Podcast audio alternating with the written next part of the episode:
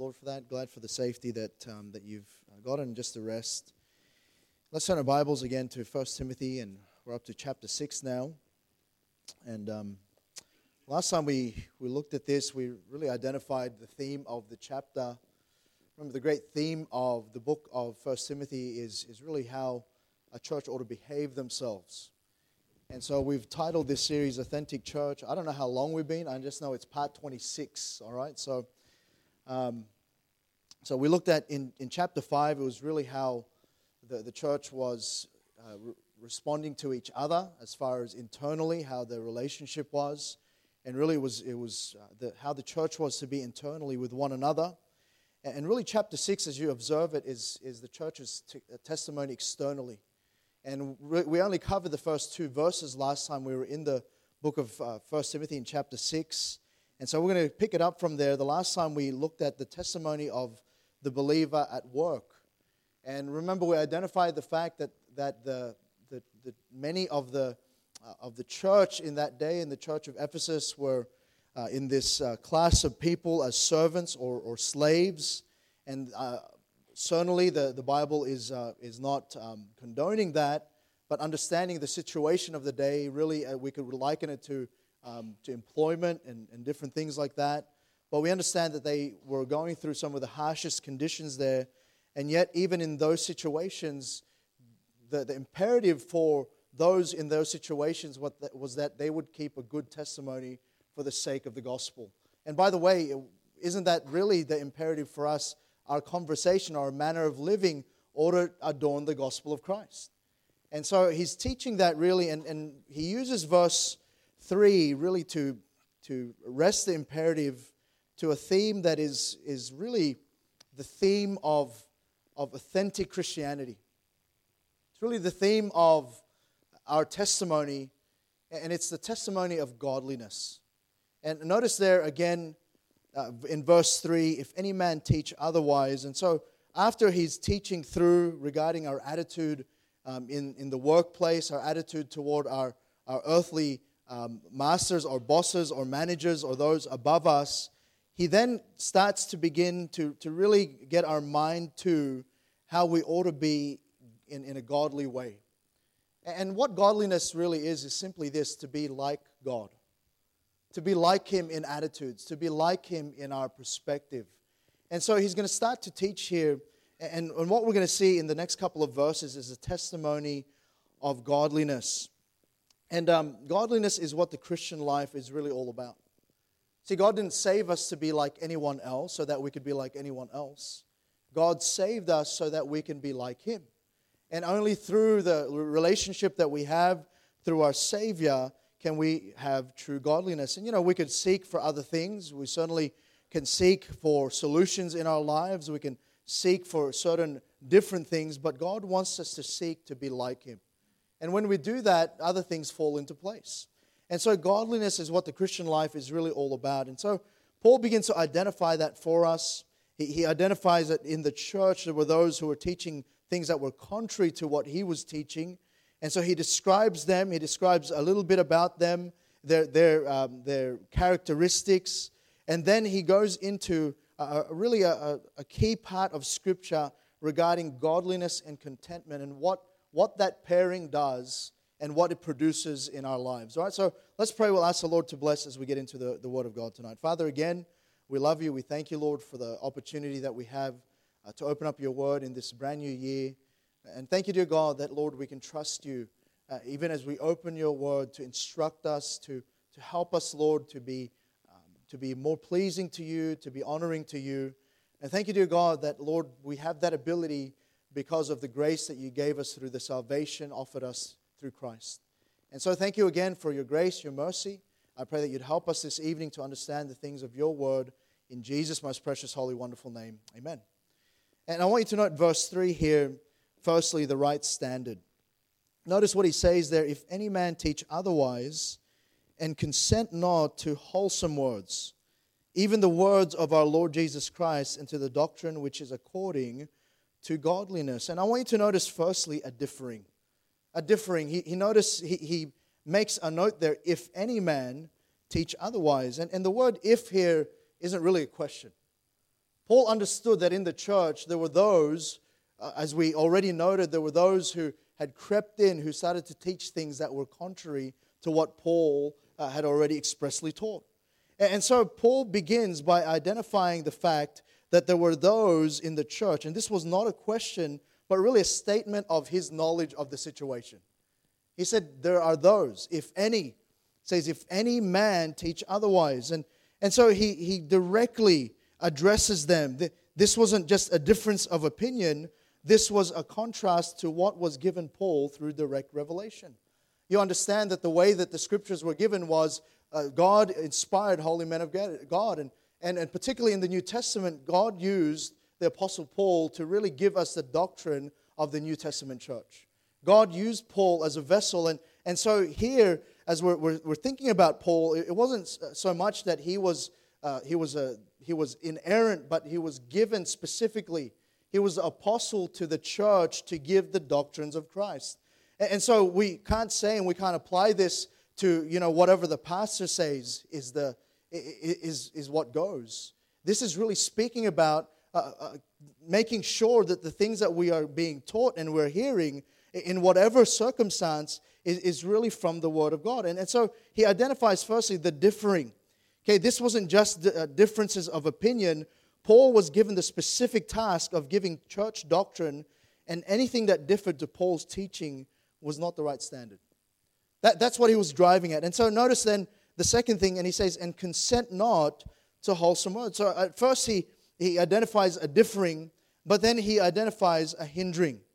He says, don't consent. Consent not to wholesome words. There, there are those who uh, were differing in their teaching in contrast to what Paul was given, but then there, it was really a hindering of what was supposed to be taught.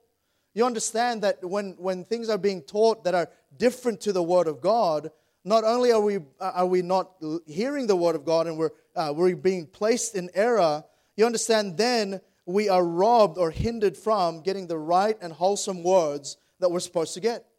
And you understand, churches, this evening that it's not just about turning up to church, it's about being fed by the Word of God. I'm glad for our fellowship. I'm glad we get to see friends. I'm glad we get to have some time to encourage each other. But I hope that encouraging and I hope that edifying is from the wholesome words that we hear from the Word of God. I, I hope you don't come here for, for gossipy words. Uh, I hope you don't come here just simply to get the latest about a certain, certain situation. I hope you're not here just to get an opinion. I hope you're here to get some wholesome words. And what he was saying there was these ones who differed. He said, again, if any man teach otherwise and consent not to wholesome words, there was a, there was a hindering. Those teaching contrary were also hindering health in the church. And wholesome words here simply means the, the words that give health to the church. When something is wholesome, it, means it gives vitality, it gives, it gives the right, the right um, uh, vitamins and, and the, right, uh, the, the right energy and the right, um, the right mix of nutrients to be able to foster healthy living. Uh, we, we know that from, uh, from the kind of foods that we eat.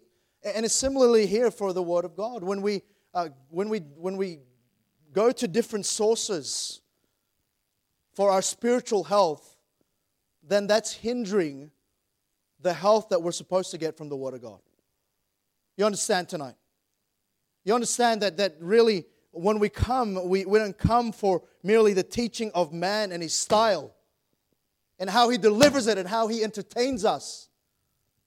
It's plainly the Word of God.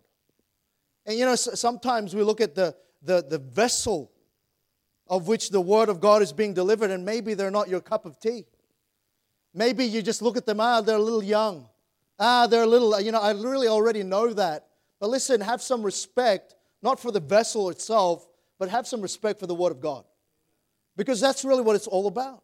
And I'm glad we get to, uh, I'm glad for the, the calling that I have. I'm glad that I get to be part of God's plan. But, but I'd hope that as we come together, that you wouldn't simply look at the vessel, but you'd look at the, the, the thing that is being given, those wholesome words.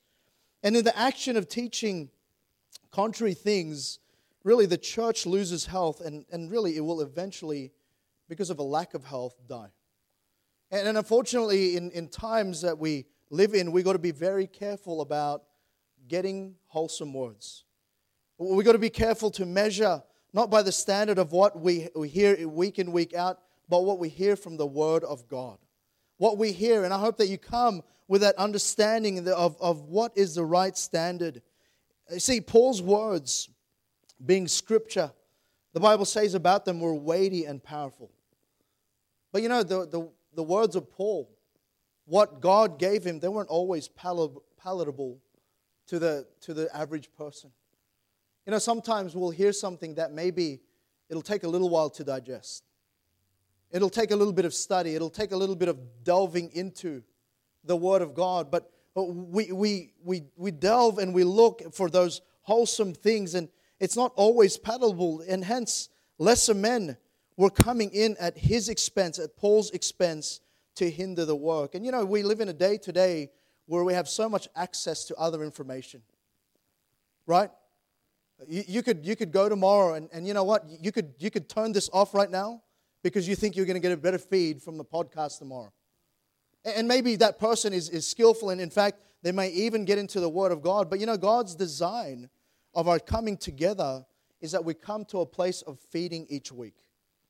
And we're supposed to have an attitude of coming to hunger after the Word of God. But he's saying there that if any man teach otherwise and consent not to wholesome words, there are those who are a hindering. But then notice a benchmark, and he says this even the words of our Lord Jesus Christ. Notice that the benchmark was the words of the Lord Jesus Christ. You know what it was? This was the Word of God in that day. We understand we have the completed Word of God. We have from Genesis to Revelation the canon of Scripture, and we understand that God intended for us to have these words to feed upon. But what he was saying there, that the, the, the measuring stick or the benchmark of which to judge wholesome words were the very words of Christ. And the benchmark is always the Word of God which it says here produces this, and to the doctrine which is according to godliness.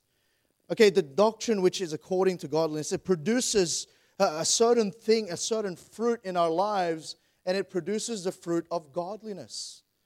It, it produces fruit in your lives that really, as, as people observe you, in your attitude, in your conduct, in your behavior, the major theme of the book of First Timothy it's really a, an attitude of godliness. So, how, how are we doing with that? You know, as we begin 2020, as we begin to, to start to put some resolutions together and perhaps even some measuring sticks uh, along the way, some, some mile markers along the way to see how we're growing in certain other areas, maybe in your finances, maybe in, your, um, in, in a certain uh, educational pursuit, maybe in some fitness pursuit, maybe you have some measuring guidelines along the way, I wonder if we have the same attitude when it comes to godliness in our lives? Or, or do we just think and take for granted and do we go about just thinking it'll automatically happen? As if anything worth doing is, just comes out of no effort. And we understand that it's the grace of God that, that does that in our lives, but understand there is, there is a, a, a constant submission and a constant uh, looking at the, the benchmark of the Word of God, the very words of Christ, which is the proper benchmark for us to measure the, the, the right standard of things in our lives. This is the proper attitude towards God. And, and Paul was teaching, unlike the false teachers that he was referring to here, that, that you have to be in harmony with the Lord's Word, with, God's Word, and that's the benchmark of which you need to measure yourself with. You know, you could look around and you could measure yourself next to your wife, men, or, or ladies to your husband. You, you, could, you could measure yourself to your friend. You could measure yourself with the person behind you, the person in front of you. But you know what? That's not the benchmark we ought to aim for. And, and, and church, listen, the person in front of you, you might be a great Christian. They might, may even be a mature Christian. But, but listen, they're not the standard. They're not the measuring stick of which we're going to get health and vitality, of godliness, uh, uh, that character in our lives. You know who you're going to get that from? From, from the, the Lord Jesus Himself and how He is. And, and you know, the Word of God, the, the whole revelation of it is the mind of Christ. And so understand the right standard. And, and You know, our testimony of godliness will only become complete if we have the right standard of things. If we, uh, if we glean from, from the Word of God what He thinks and what He says about certain things in our lives. And, and, so we see, firstly, the right standard as we look at verse 3. Notice verses 4 and 5 with me now. He says he is proud. And so now he's starting to identify certain characteristics of those who are teaching contrary. And, and here, what we see in verses 4 and 5 is not, not the right standard, but the rebel specified. Now he's going to identify you know, those who were contrary to the wholesome words that should have been being taught, the, the, the right standard or the, the, the right standard of godliness. We see the rebel specified. And firstly, we see he is proud, knowing nothing. We see he is empty minded. He's empty minded. This is a person, the, the, the picture here being given, he's proud, knowing nothing, is a, like a, a person that's full of smoke. You know, they, they, they appear to be menacing with their knowledge, but really it's just empty. The word picture for proud is of someone that's full of hot air. You know, sometimes the church is warm because there's too many people with hot air talking. They like to appear a certain way. They like to sound like they know what they're saying. But, but really, when you look at the summary of their lives, when you look at the fruit of what, what is appearing in their lives, really they're just proud that, and they know nothing. Really, they're just blowing hot air, so to speak. And, and someone who's proud is like that. They, they seem to be full, but they're actually empty. Uh, they're, they're like clouds with, that, that really yield no rain.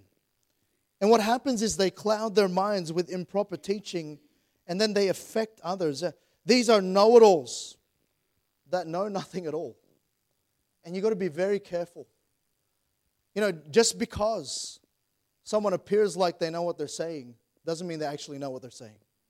And you've got to be careful there. He's saying, he's specifying those. And someone said it this way in, in their commentary false teachers do not have the facts, and they are unable to arrive at the knowledge of the truth.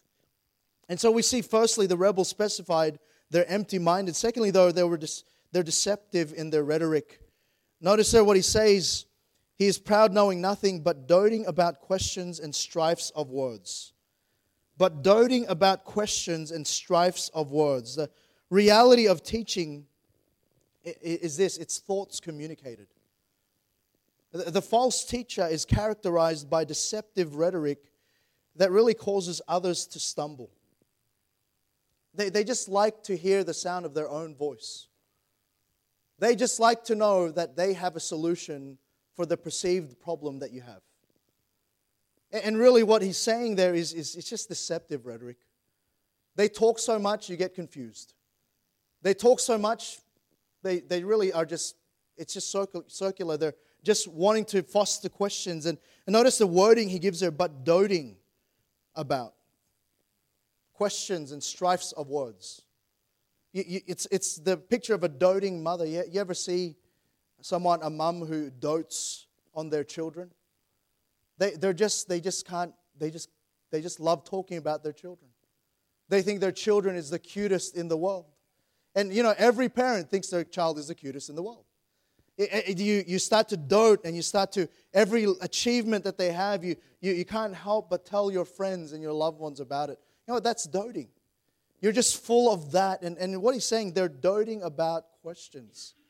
You know what their baby is? Questions and strifes of words. They dote about it.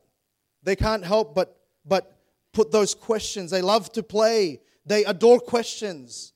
And they love to play devil's advocate about everything, even the pretty clear and plain things of the Word of God. And I don't know if you've ever met someone who just, they just love to question everything.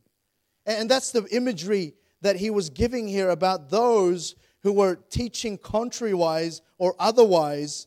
They're proud, knowing nothing, but they're doting about questions and strifes of words. The strifes of words is really a term used to describe the kind of communication that causes questions of established truth. You know, if, if you cause a, a Christian to, to question established truth from the Word of God, you're not helping anyone. If you're reinforcing truth through the use of questions, then that's a different story. But if you're simply asking questions just to shake things up, then actually the Bible calls you proud, knowing nothing. Actually, the Bible says that you're those who teach contrariwise or otherwise, and you're doting about questions and strifes of words.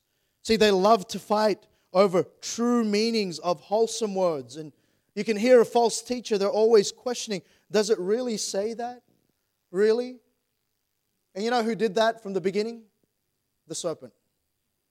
Yea, hath God said. And, and we understand that, that you know, we, we got to be, take great care. And, and there's that deceptive rhetoric. You know, be around people who, who admonish you in the Word of God, who lifts up the Word of God. And, and in, in, it might be uh, times where you talk through some, some things that are hard to be understood, but they're always edifying you about the Word of God. And, and so we see that there's, there's, they're empty minded, they're deceptive in their rhetoric, but then really there's ugly outcomes. And here's what the Bible says about that. He says, Questions and strifes are words, whereof cometh. So out of that is produced envy, strife, railings, evil surmisings. And so notice the ugly outcomes. There's envy, strife, railing, evil surmisings. All these are ugly outcomes when deceptive false teachers are followed. And really, this is the opposite to wholesome words. Envy is this ill towards others. That's what envy is. You, you, hate, you hate it when others seem to have good success and you don't. When others seem to have the fellowship and you don't. And there's ill towards others. There's strife or contention. There's contention that comes about. There's railing or the, the word contempt. Evil surmising is malicious conjecture. You're speaking and you're conjecturing to damage. All of that, none of us would love, would, would like to be characterized by any of that. And yet, when we engage in prideful, empty mindedness and, and deceptive rhetoric, really the, the outcome of that is just ugly. It's all of the above that we had just discussed. And, you know, it, it's, it's, the, the, uh, it's those that, that perhaps uh, go after, the, um, after a certain, uh, certain time of teaching and they ask questions. I wonder if, uh, you know, if pastor has an agenda about that. I wonder if we preach with a little imbalance. You know, I'm, I'm glad for the church's vision, but how about the, the, you know, the greater need? How about the other needs? And he doesn't seem to care about that. And, you know, that's damaging. You know what that is? It's malicious. And, and we got to take great care when, when that's starting to be our, our condition of heart. And so he's saying there's ugly outcomes as a result of that. But then notice the next thing is this perverse disputings of men of corrupt minds. You know what that is? It's constant debate. Perverse disputings of men of corrupt minds. False teachers love to squabble. You know, I heard of, of one uh, certain situation who, you know, they, they, they had a certain protege that they, they sent out and they started a church.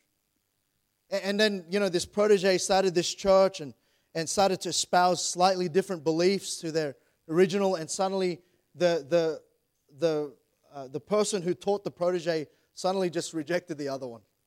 And, and, you know what? There was just constant debate. They just love it. Just constant questioning and, and pairing through things that really, it doesn't really matter. And, and there's a constant debate, a constant friction, and endless debate is often the surrounding of a false teacher. But then Notice the next thing there's, there's truthless inability, they're destitute of truth.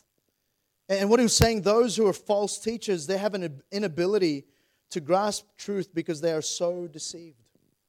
See, the, the corrupt condition of their minds has caused them to be imperiled. This is strong language, and it's reserved only for those who lead others astray. And so we see that they have truthless inability, but then lastly, they have impure motives. And notice what he says there supposing that gain is godliness. And notice what he instructs us from such withdraw thyself. He's saying, you know, those who are, are teaching otherwise, who consent not to wholesome words, they're proud. They know nothing, but then really they have an impure motive their motive is gain. They, they want to gain a following. They want to gain some sort of some sort of stronghold. They want to gain some sort of some sort of uh, uh, fracture. They want to have their own group. And, and perhaps even here in the context, the, the motive is even financial gain. Quite the opposite to what God expected of his men in chapter 3, verse 3 not greedy of filthy lucre. And so he's saying there, withdraw yourself from that. They have some impure motives. They seek to make profit of you. And so be guarded against that. He's saying these things withdraw from uh, withdraw thyself from. But then notice verse 6 to 8. We see not only there the, the right standard, the rebel specified, but then we see the real surplus. And here's what he was driving at. He's saying, but godliness. And so in contrast to that, says, but godliness with contentment is great gain. For we brought nothing into this world, and it is certain we can carry nothing out. And having food and raiment, let us be therewith content. You know, you think about the context of what he was speaking about earlier. He, he was talking to a group of people who were already getting uh, being hard done by. He, he was already he was speaking to a group of people who were going through a tough situation. And he was talking to a group of people who were who were in the church, who he was warning. But he says at the end of it, the real surplus is this godliness with contentment. And boy, how much do we need to hear about contentment in 2020? You know, we can, we can look at other things, we can wish for more. But you know, the thing that's a real surplus in our life is godliness with great contentment. That's what, that's what brings real satisfaction. You know what contentment is, is, is defined this way it's resting of mind. It's the idea that, that you, it's the, the opposite of being double minded or troubled in your mind. It's being at peace. He's saying you consider the situation you find yourself in and you have contentment. And, and firstly, we see great gain. It's godliness with contentment is great gain. The, the, partnership of God, the partnership of godliness and contentment is how we truly have more in life. You know, it's not that we have, it's, it's what, who we have, really, is what he was saying. And this is true satisfaction, and nothing money can buy. He's saying godliness, being like God, being like him in character, and you pair that with contentment, it's a great gain. That's great gain. And then he says this there's an unquestionable reality in verse 7 For we brought nothing into this world, and it's certain we can carry nothing out. See, we brought nothing, and so we can carry nothing out. The truth is, the things that matter most to God, we don't bring in and we can't take with us. That's what matters most to God. It's a reality that, that ought to shape our attitude about this world. And, and godliness and contentment deems our lives satisfactory, not only to ourselves, but to God. And so, this reality that we came with nothing and we take nothing helps us understand then that all we have all we have is God given.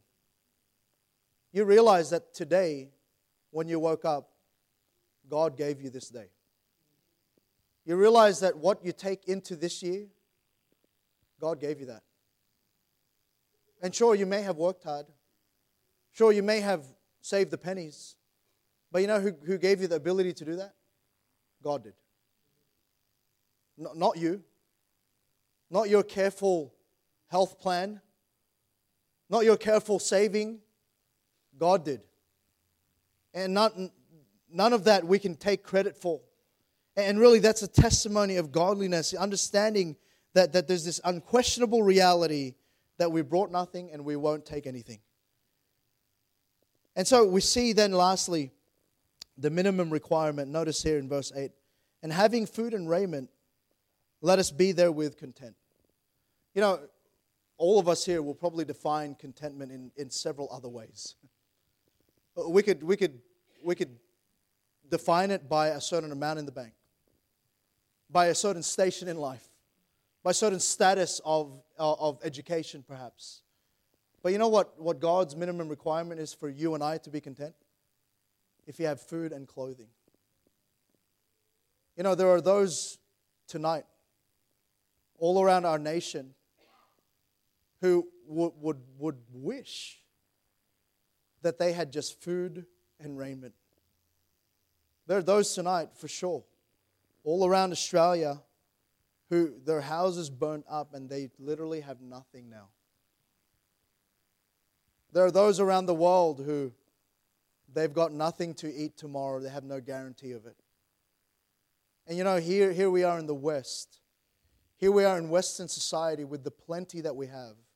And I dare say that if we were honest tonight, many of us aren't content.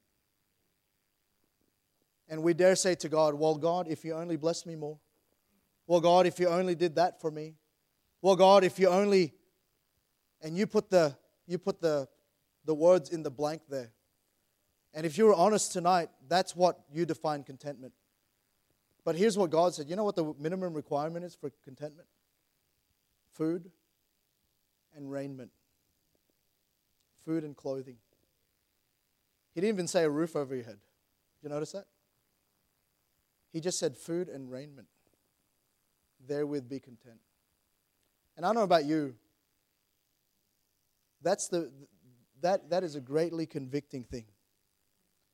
You know, many of us we only ever feel satisfied when we've we've reached a certain level. We complain and we murmur and we compare ourselves with the Joneses. And we'll do that again probably but if we're, if we're really honest and we we want to have the testimony of godliness, you know, the world's looking at a people who are different. They're, they're looking for those who claim the name of Christ to be different. And he's saying, you know what contentment is? You know what the minimum requirement is for you to be content? Food and raiment. And, and all we look for as a minimum requirement to be content is that. And really, this is in opposition to the excessiveness that the world promotes. And, church, can I just, can I just say to you tonight don't fall for that. Don't fall for the excessiveness of life. You know, there's a case for living simply. And we understand God gives us the, the joy of, of living in this country where we do have plenty, and, and I'm glad for all of that. But I hope that that's not where you're basing your contentment on. Because if you don't, if it's other things, then you know what? You might be thinking you're getting the real surplus, but you're not. Because it's only godliness with contentment. That's when you have great gain. And, church, listen. You know, tonight was probably nothing new to you. But maybe we need to renew that for two, two, uh, 2020. Maybe we need to renew that as we think about this new year, and, and maybe you have plans. But, but maybe you're basing what you, how you're going to be content on achieving those things when you already have it. You already have the reason to be content. Maybe some of you teenagers who, you know, you're complaining, you don't have this clothing, you don't have that game, you don't have this thing. Maybe you just need to just quit being so complaining and having such a bad attitude and just rest content in your God. Just rest content in, in what He has required there and in what He's given food and raiment. Know, as I look around here, no one likes that. As I look around our nation, even in this time of tragedy and time of need, there's probably not many who can say they're under that. But I want to say to you that that's, that's God's expectation. You know, Paul's admonition, it was given to instruct the church about their testimony of godliness. And, and here it is the, the world's watching. They're, keenly observing our behavior. And, and he's saying, you know, have some authenticity about you as believers. Have some godliness with contentment. And that's great gain.